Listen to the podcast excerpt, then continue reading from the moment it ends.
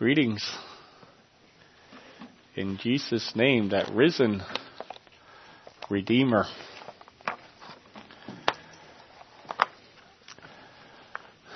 That is why we can be here, like we heard stated so many ways this morning already. A few things I'd like to say, share before I, I speak the message. I um, I wasn't paying attention with the time this morning, so the singing started before I sat down.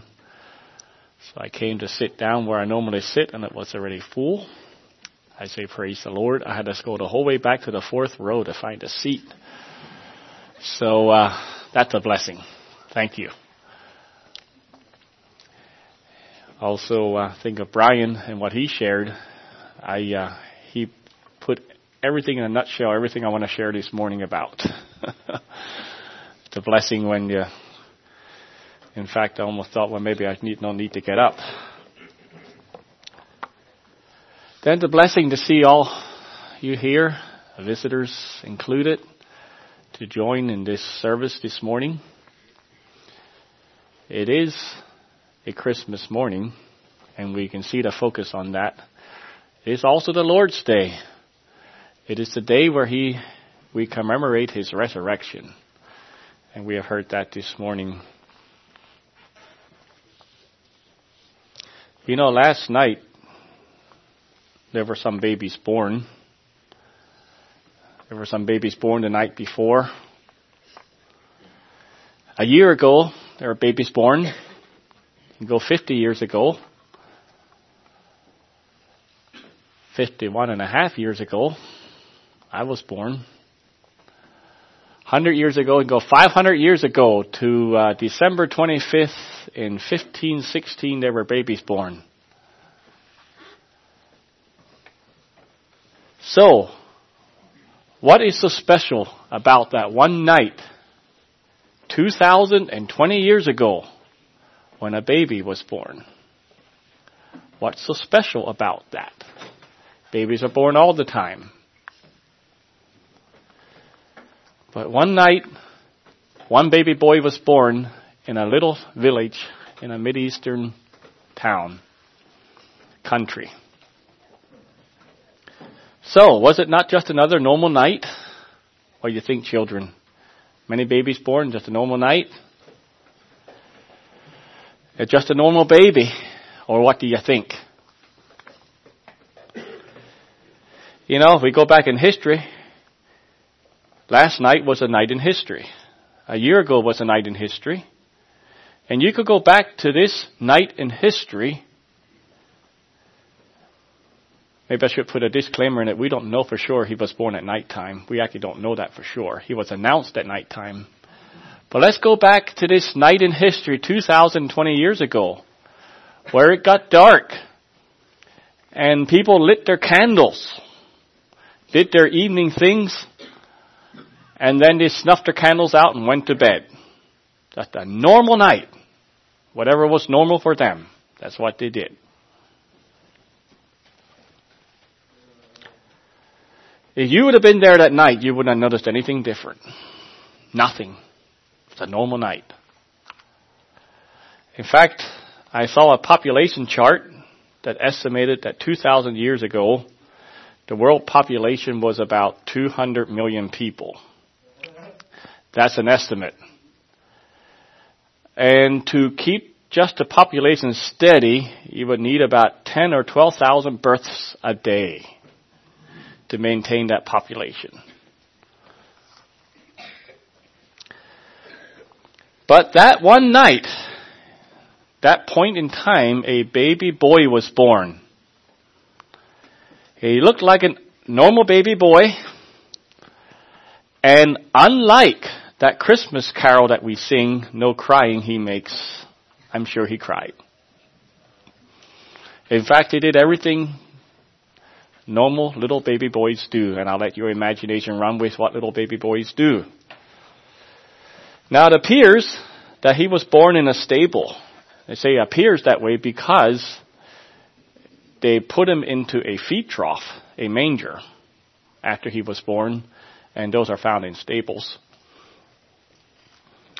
But that's a little unusual. Would you think so? But not totally.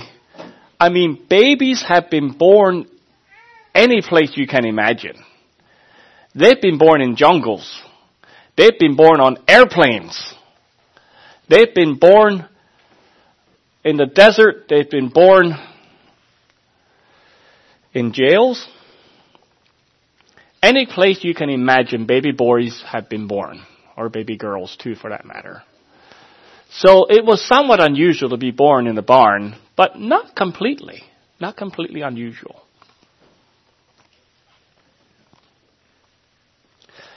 In fact, that was not the most unusual thing about this baby, that he was born in a stable. That was not the most unusual thing. This baby had a mother. This baby also had a father. But here is where it gets unusual. He had no human father. He had a human stepfather. That was Joseph, Mary's husband. But Joseph was not the baby's father. God was the baby's father. And so let's read in the one part here that you did not read this morning, Brother Matt. in Luke chapter 1, we'll start reading at verse 26.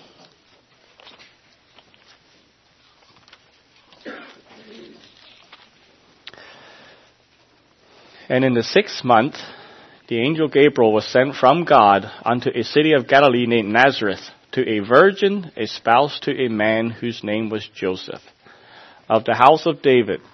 And the virgin's name was Mary. And the angel came in unto her and said, Hail, thou art highly favored. The Lord is with thee. Blessed art thou among women. And when she saw him, she was troubled at his saying, and cast in her mind what manner of salutation this should be. And the angel said to her, Fear not, Mary, for thou hast found favor with God. And behold, thou shalt conceive in thy womb and bring forth a son, and shall call his name Jesus. He shall be great, and shall be called the Son of the Highest and the Lord God shall give unto him the throne of his father David. And he shall reign over the house of Jacob forever, and of his kingdom there shall be no end. Then said Mary unto the angel, How shall this be? She's not talking about his kingship, she's talking about this baby. Seeing I know not a man. And the angel answered and said unto her, The Holy Ghost shall come upon thee, and the power of the highest shall overshadow thee.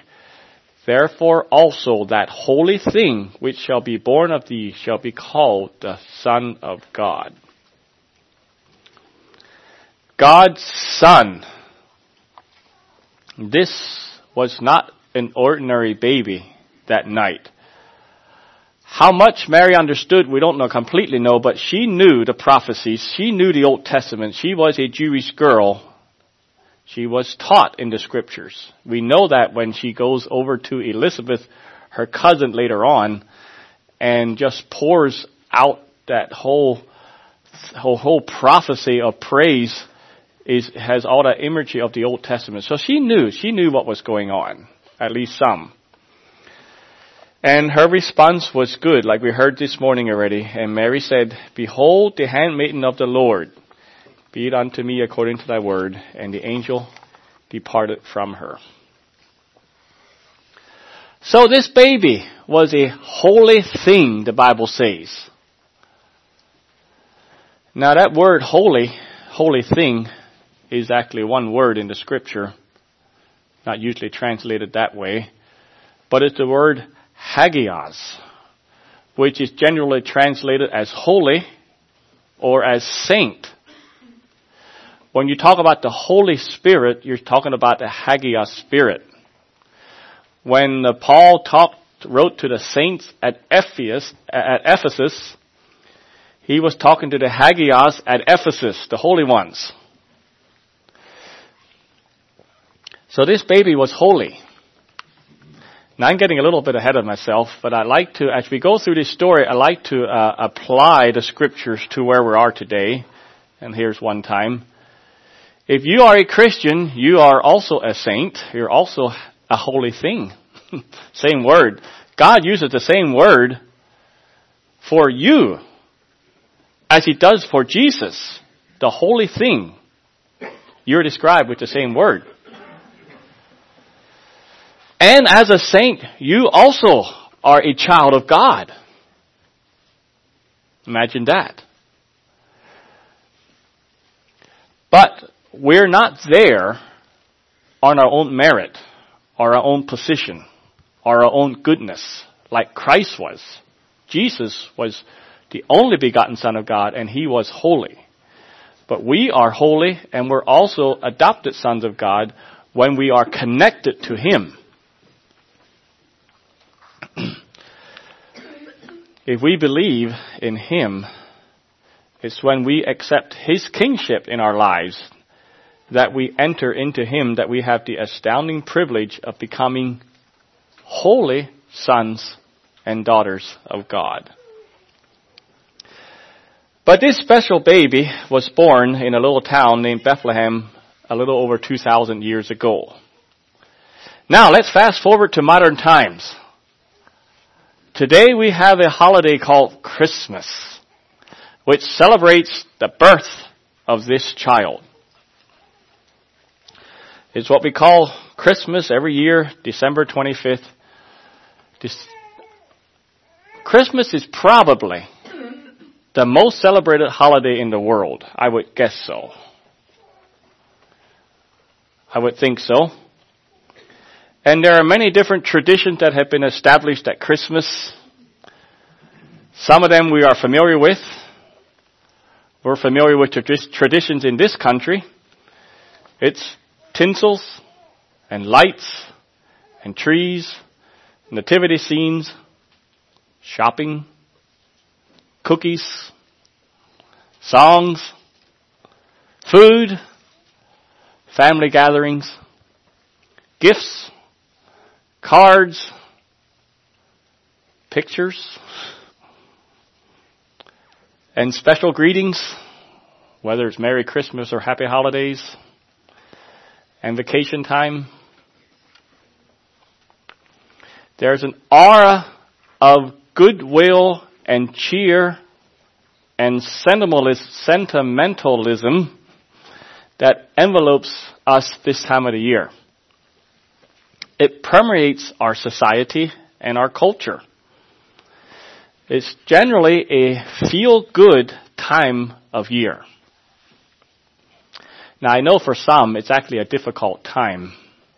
Some people that feel left out or are lonely or maybe had a loss during the year, it can be a difficult time of the year. But generally, when you go into the store or a place of business and you hear the Christmas music, a specifically peculiar feeling comes over you, me, and I become, feel myself becoming a part of the Christmas cheer. the Christmas spirit. It's a festive time of the year. It's a time that someone said it's a time of sentimental smells and bells. But if we go back to the origin of holiday and see who this baby was, and we ask what surrounds him. What surrounds this baby? Tinsels and lights and trees and nativity scenes and shopping and cookies and songs and food and family gatherings and gifts, cards and pictures and special greetings and vacations and red and white, no, red and green napkins. Our modern traditions fit quite well, don't they?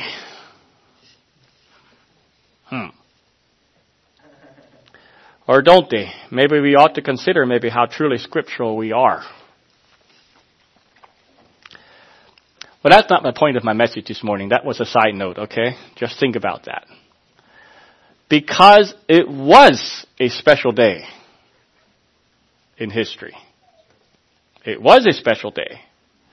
Not in the way that we often celebrate it today, or uh, the way it is, but it was a very important time. Galatians 4, 4 and 5 says this, But when the fullness of time was come, God sent forth His Son, made of a woman, made under the law, to redeem them that were under the law, that we might receive the adoption of sons. Now you could have a whole message on those two verses, because it includes the scope. But this morning, who was this baby? Was he like any other human baby? Did he come into existence at conception? Some of you children don't know what that means maybe, but did he come into existence at conception? As I heard some parents talk about their children, uh, talk about years ago before their children were born, they'll say, well, it was back when you were just a twinkle in God's eye. Used a way to describe that. Because there was a time when you weren't. So you were just a twinkle in God's eye. You didn't exist yet. God knew you would be born, you would be born because He knew, knows the future, but there was a time when you and I did not exist. You know, they have this sentimental scene sometimes. I don't know if it's in a poem. I don't remember reading it about this scene in heaven where there's a special needs child going to come onto earth and in heaven, there's this conversation goes on, and they was deciding uh, who's going to be the special child. Which one of these spirits up here is going to become that special child? I don't know if you ever heard that one or not. It's a sentimental way of dealing with some of the the difficulty and pain of having a special needs child. And I can understand that, at least a little bit. But it's not scriptural. It's not scriptural. God creates us at conception. Now that we are created, we will exist for eternity. We will exist forever. We will have no ending. Our bodies will die because of the curse of sin. But our spirits will live forever in eternity somewhere. It'll be either eternity in the presence of God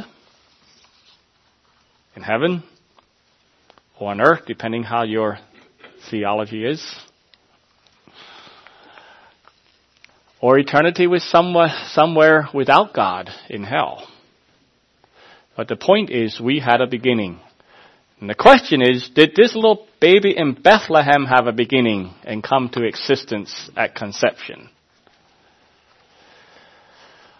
One generation ago, there was a sewing factory at a place called, what's now called the Ephrata Business Center. That was, there were hundreds of people that worked there. Before the clothing industry and the garment industry went overseas. But don't worry about that. it's coming back now, I'm hearing. That's a side note. There was a sizable minority of Mennonite girls who worked at that factory. And alongside the general populace, populace. And there was music being played at that factory all day long. I still remember, I never worked there, but I heard of those who did. And this was the station. It was a radio station. K-I-S-S 101 FM. Soft Rock. Any of you familiar with that station? I hope not. day in and day out. They heard this radio, each radio station has their, th- in between their program, they have their theme statements, whatever, and it was KISS 101. Well, there's a group of Mennonite girls that made an appeal to management that at least some of the time they would broadcast Christian music across the factory speakers. And so that the management actually agreed to do that. So here we go. One or two days a week, while we're sewing the onesies and the other other baby clothing that they're sewing there, they're listening to Christian music instead of soft rock. One of the songs that was played created quite a stir and actually a backlash from the general populace, from the non-Mennonites. It was a song about Mary and her holy child whom they named Jesus. It's a very theologically accurate song. So I thought I'd like to read it this morning and maybe explain why it was so offensive. The wonder of wonders as she looked on his face, this talk about Mary and Jesus, that this little boy spoke the worlds in their place.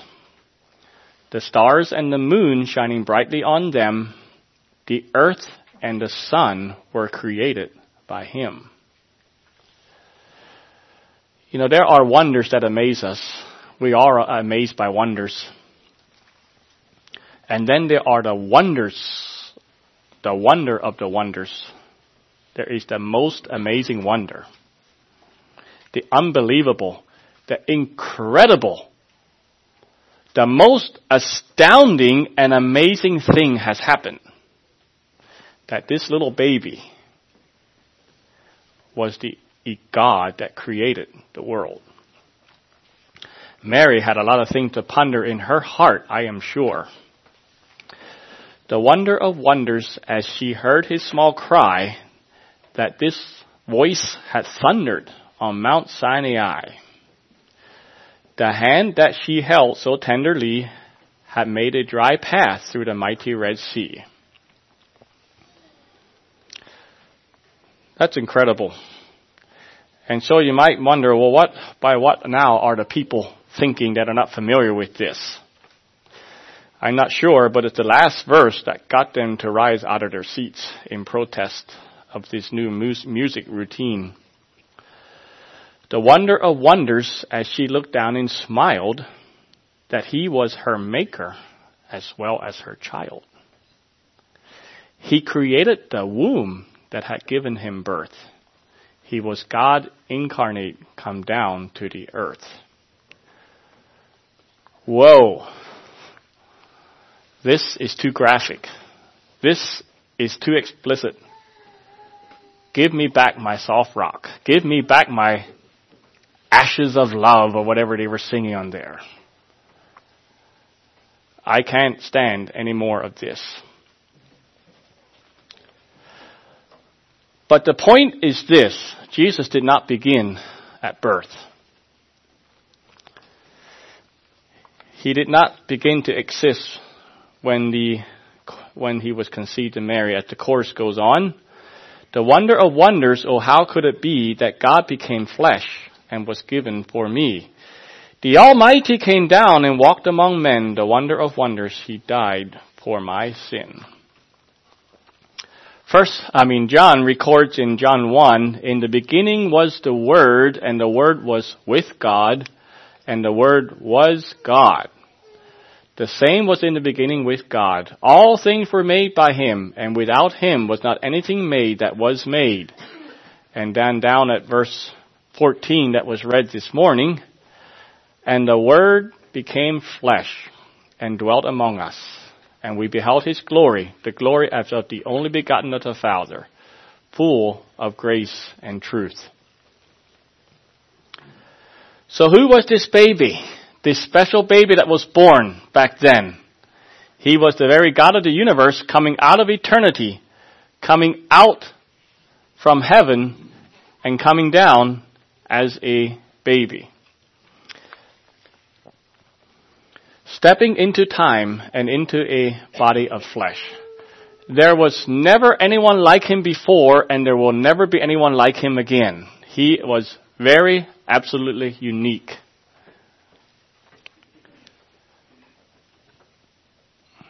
It's the promised Messiah lying in a feed trough. Now what?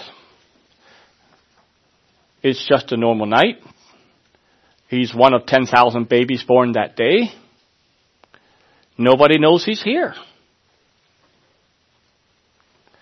Nobody's going to come to this stable and look. So,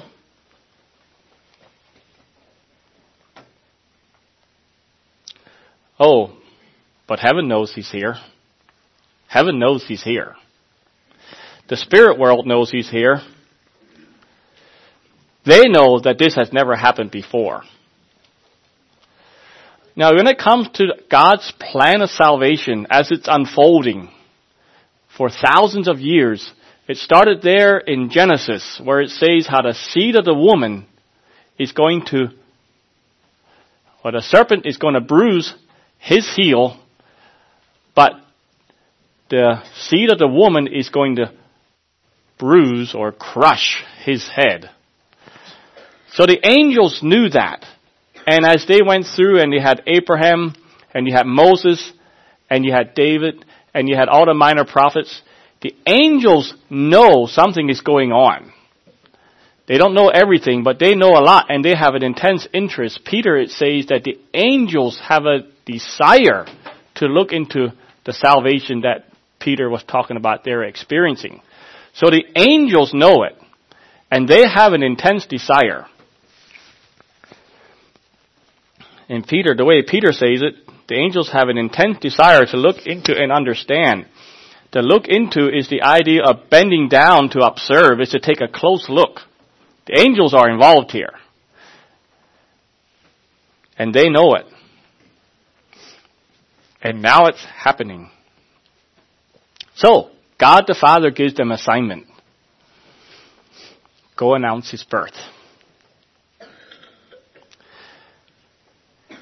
Is that done at all? Does anyone announce the birth of their child? All those 10,000 babies that were born that night? I'm sure many of them had some kind of announcements. How do we announce the birth of our child? It's a joyous occasion. But here's Mary and Joseph. They have a baby. How are they going to announce the birth of their baby?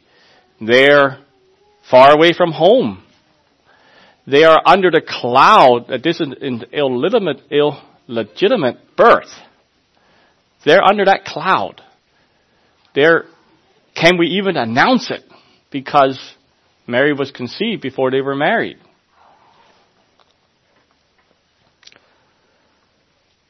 And how could we ever give justice to who this child really is? I don't know if they worried about it or not. Like to think about it. You think they worried about it? How are we going to do this? But they didn't, need, they didn't have to worry about it if they did.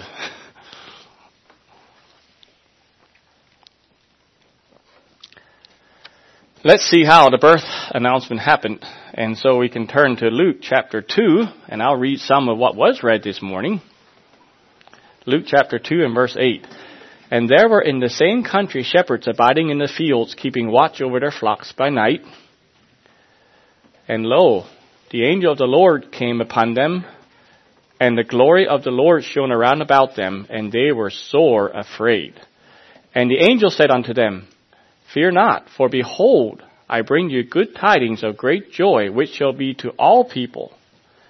For unto you is born this day in the city of David a Savior, which is Christ the Lord. And this shall be a sign unto you. You shall find a babe wrapped in swaddling clothes and lying in a manger. This is a birth announcement. Shepherds are out in the field. It's dark. And it's not dark like it's dark here. It's dark like it's in Africa, I suppose dark. And suddenly it was broad daylight as an angel came and told these shepherds this message. Told them that the Messiah had come.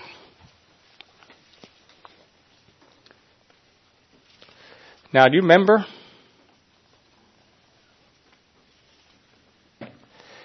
Do you remember those angels that are intensely looking on and uh, are are really have an interest here. What are they doing while this announcement is going on? They're back in the wings. They are waiting till they get the word. They are bursting. Did you ever have some news that was secret? And there was a time given when you could announce it? It was really good news, but you couldn't say anything. You had to hold it back. But finally the time came. Well, that's how it was for these angels that are stooping and bending with intense interest in what's going on. Thousands and thousands of angels, maybe millions and millions, don't know. And they get the news, they're just waiting for the time when they can worship and praise the goodness and glory of God to these shepherds. And so, the time comes and the angels say, yes, now's the time, and they come out and they give it all they got. That that must have been a glorious night. I, I, I just can't imagine what that was like. With those angels with their worship and praise of what was happening. And suddenly there was with the angel a multitude of the heavenly hosts praising God and saying, Glory to God in the highest and on earth peace, goodwill to men. The birth announcement. This couple, Mary and Joseph, did not go and hand out cigars like before my generation did. Neither did they go hand out Hershey's candy bars like my generation did. They didn't give out e- emails or WhatsApps or pretty photos of a baby in a basket or something else cute like that. No, none of that. Just an angelic choir praising in the heavens the glory of God. That's the only announcement they had. An announcement that would make Handel's Messiah look pretty dull in comparison, I would dare say. For those of you who like Handel's Messiah, okay. and he was announced.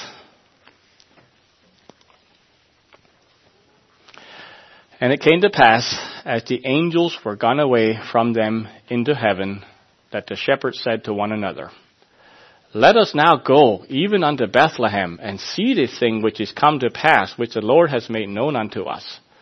And they came with haste, and found Mary and Joseph and the babe lying in a manger. And when they had seen it, they made known abroad the saying which was told them concerning this child. And all they that heard it wondered at those things which were told them by the shepherds. But Mary kept all these things and pondered them in her heart.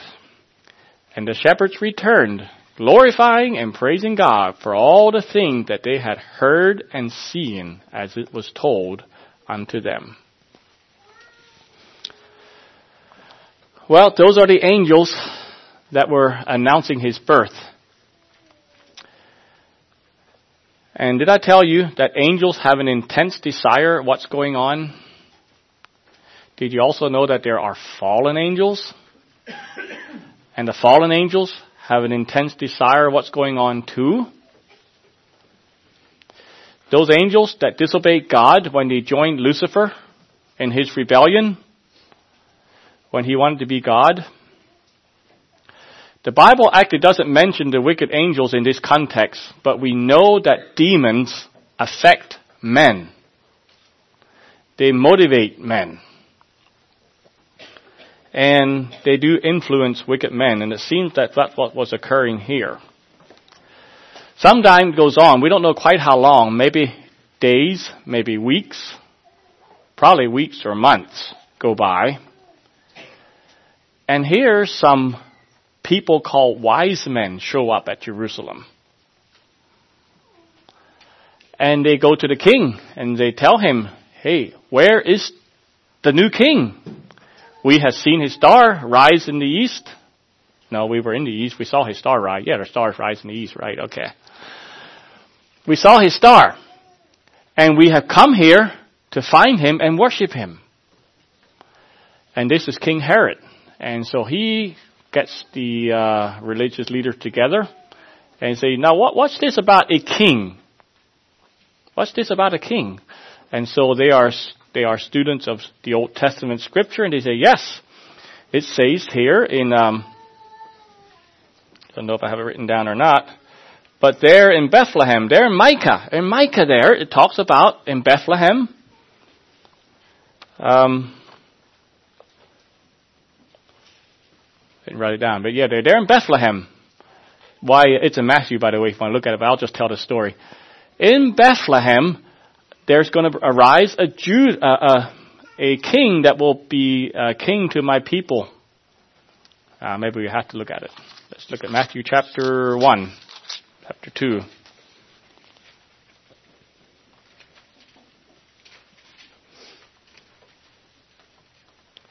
And thou, Bethlehem, in the land of Judah, art not thou the least among the princes of Judah? For out of thee shall come a governor that shall rule my people Israel.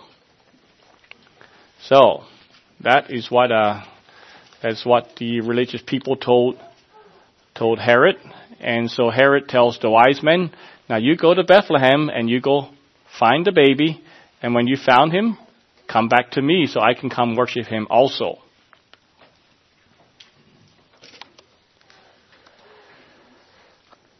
Well, this Herod, we could say, was a demon influenced man. Tells them to go, tells them to come back, but he has an ulterior design. And so the wise men go, they find the baby, they worship him. That's what they came for. And they give him gifts. And then God warns the wise men not to go back and report to Herod as they had been told to, and so they went home another way. Now, do you remember the angels that were so excited about the good news? They were so excited about, they were just waiting and they're just bursting with that news that they could give. Here we have the same kind of passion on the opposite side. We have that emotion in reverse. Herod, when he finds out that they went home another way, is bursting also. He is bursting with emotion. But it's not with anticipation. It is anger. The Bible says he was wroth, exceeding wroth. He was furious. He was enraged. If you would have been there in that wherever he was when this happened, you would have known that the king was mad. And when the king is mad like this, heads are going to roll.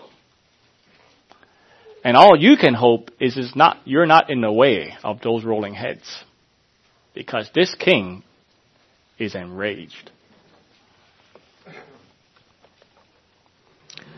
So, off to Bethlehem go the soldiers with the orders to go into every house and rip the children, the little baby boys, out of the hands of their mothers and their fathers and snuff their life out. Such is the fury of the devil, using the eagle of a heathen king to destroy the Messiah.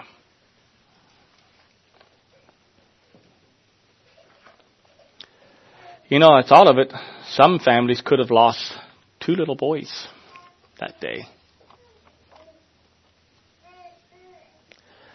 But where was Jesus that day? That day, when they went and did their horrible orders from headquarters deeds, he was on his way to Egypt. How come? And we can ask the question, maybe it relates into last week's message, which I didn't hear. I wasn't here to hear it. But I did hear it on, uh, who's in charge here? Is Herod the king in charge? Is the devil in charge? Who's in charge here? Well, I'd like to mention it did look like God was defeated if you looked around Bethlehem and looked at the scenery, it looked like God was not in charge. All those babies were killed. There was an enormous lamentation. There was crying. There was weeping. Where was God? By all appearances, it looked like he didn't care. God is nowhere, and if he cares, he must not have the power to do anything about it. Or maybe he doesn't even care. God, where are you when we are hurting so? Why do you allow this to happen? Why don't you stop this horrible nonsense? Who is in charge? God is in charge.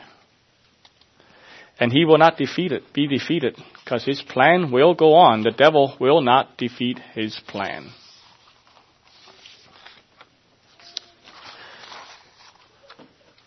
Today, wherever you are at today, are you wondering where God is? We have the refugee crises. We have the wars. We have the accidents and disease.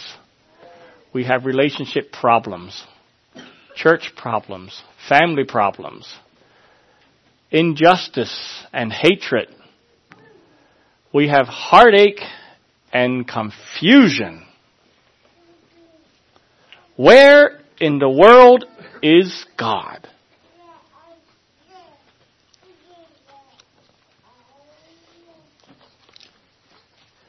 There's a song that puts it together. I'd like to comment a little bit. And the reason I'm asking this question is because in Bethlehem, it looked like God was not in charge. To the human eye, it looked like God was not in charge a song that pulls it together so well. Immortal, invisible, God only wise, in light, inaccessible, hid from our eyes. That's who God is. Now this is what He does. Unresting, unhasting, silent as light, nor wanting nor wasting, thou rulest in might. God is not ruffled. In a sense, he's not even disturbed. His plan is not in danger. He is behind the scenes. The child Jesus is being taken care of. The plan is moving forward. Neither Herod nor the devil nor his angels, nor what is going to thwart his plan.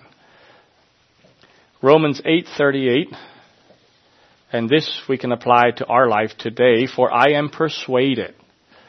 I am persuaded that neither death nor life nor angels nor principalities nor powers nor things present nor things to come, nor height, nor depth, nor any other creature shall be able to separate us from the love of God, which is in Christ Jesus our Lord. You know, it's not all as it seems to the natural eye. We need to have spiritual eyes. If we look at our world and our situation today, we need to have spiritual eyes. Eyes of faith that see.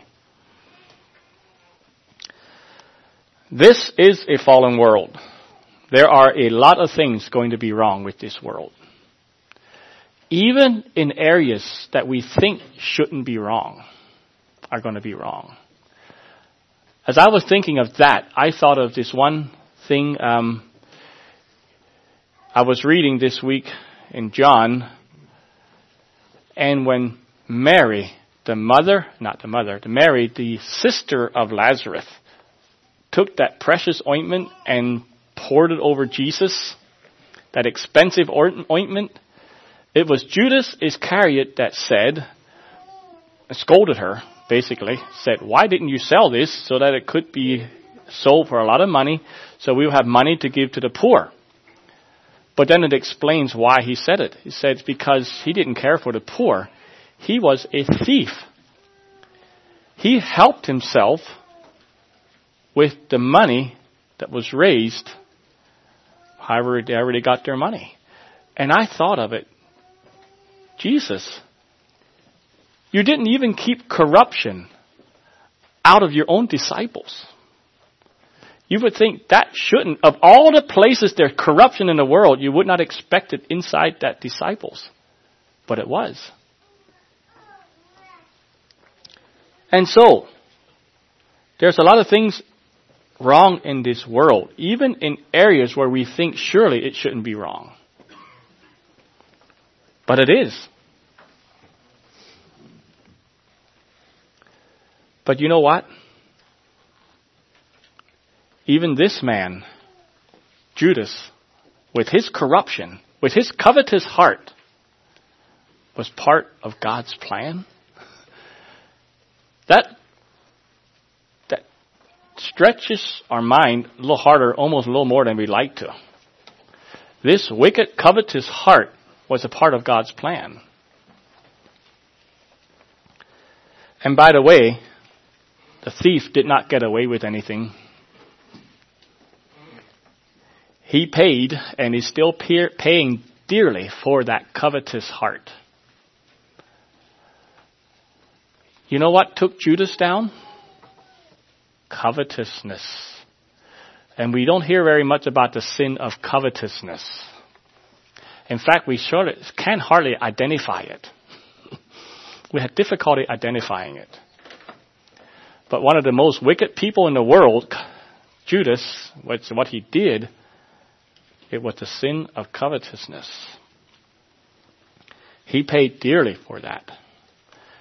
If we, we will also if we have that in our hearts. But God was in charge. God is still in charge. His plan is moving forward. And He does not need your cooperation to get it done. I'm not sure how your message all last week was. I, I, don't, I don't know if I know the gist of it. It's interesting to have an discussion on that one. But God does not need our cooperation to get His plan done. Now we are affected by how we enter into God's plan, but God does not need us. But He is asking you and me, He's asking us to do what Mary did. What did Mary do? She's without understanding all the implications of what she was agreeing to. She said, Behold the handmaid of the Lord. Be it unto me according to thy word. That surrender, that giving up to whatever the Lord wanted, she has been called blessed forever since that time. She's been called blessed ever since. And so the true path of greatness and significance and fulfillment is in this. Yielding to God and aligning oneself with the eternal purposes of God. Of course, one could say Judas, he lined himself up with God's eternal purposes too. it was God's eternal purpose what he did, and he was perfectly lined up to it.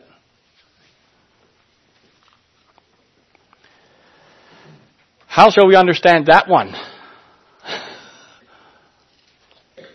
I remember John D. Martin telling of stories of when he was a boy sitting in a Mennonite church. And back then, there were some boys on the back benches of the church not behaving. Right today, they are on the front benches, praise the Lord, chairs. And the preacher would look back at those boys and he would tell them, say, young men, he said, God is going to use you. God is going to use you. And he says, up to you how he's going to use you. And then he gave reference of where in Timothy, where Paul talks to Timothy about in a great house there's going to be vessels of gold and silver and it also of, uh, no, no, uh, vessels, I think I'm getting two scriptures mixed up here. There's precious vessels and then there's common vessels, whichever verse that is, scripture that is.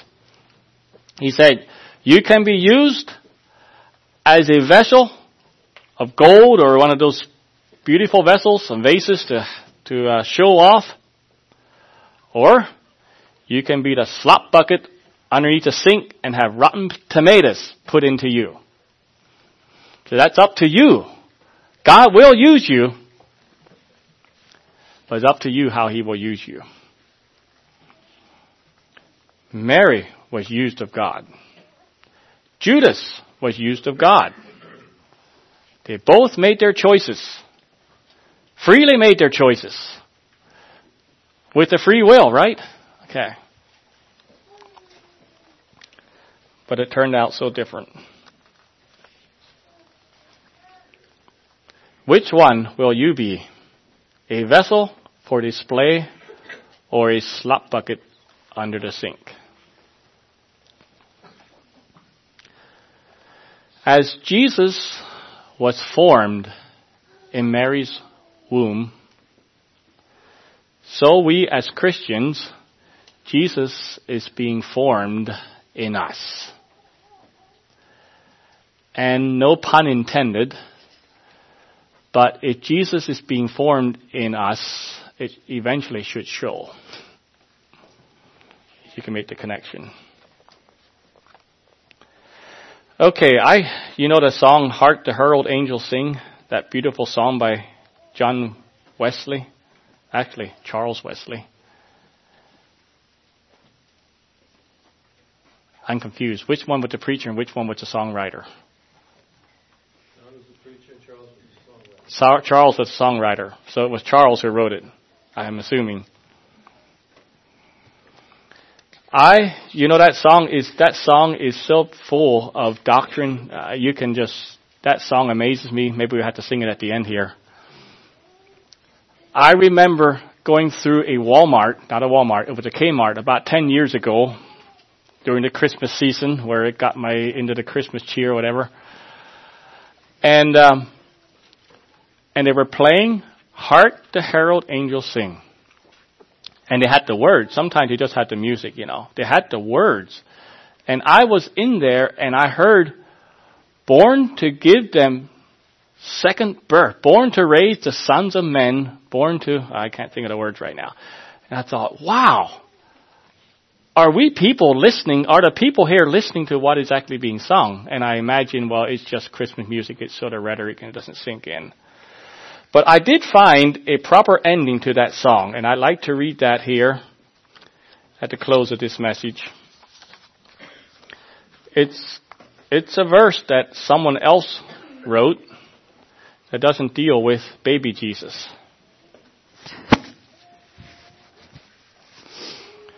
Christ the King will come again.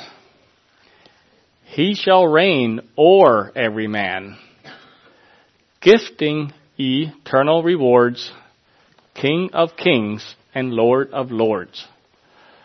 First as servants did he come, soon as Lord with victory won. Knees will bow and tongues proclaim Jesus' name above all names. He supreme with no more war. Christ will reign forevermore. Hark the herald angels sing Glory to the coming King. Jesus came as a baby, and then we heard about his life. Now he's in heaven. There will be a second event when he is coming back for his people. For his people. For his vases. Not for his slop buckets but for his beautiful vessels in that house of God. Why don't we just pause for a word of prayer? Thank you, Lord. Thank you, Lord, for coming. Entering into time, Lord. Being willing, Lord, to breathe our air, our soil, and our food, and our troubles, Lord. You came where we lived and interacted with us. You became as one of us so that, Lord, you could take us to be as one of you. Lord, that mystery, that awesomeness of it, Lord, help us, Lord, to fully actualize it in our lives and then proclaim it. Proclaim it, Lord, to those around us and across the world. You are God come into into wor- into this world to redeem mankind. We thank you, Lord, in Jesus' name. Amen.